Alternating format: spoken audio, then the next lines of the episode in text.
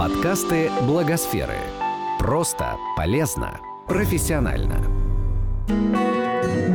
Сказано в Благосфере. Сейчас в цифровую эпоху, да, в эпоху, когда мы живем а, не просто в материальном мире, но, не знаю, в digital, мы ищем все новые и новые возможности выхода и контакта.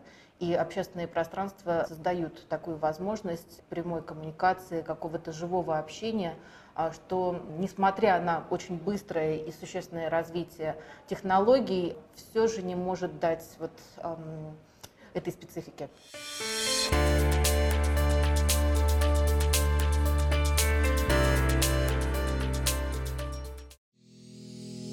Этот подкаст создан с использованием средств гранта президента Российской Федерации на развитие гражданского общества, предоставленного Фондом президентских грантов.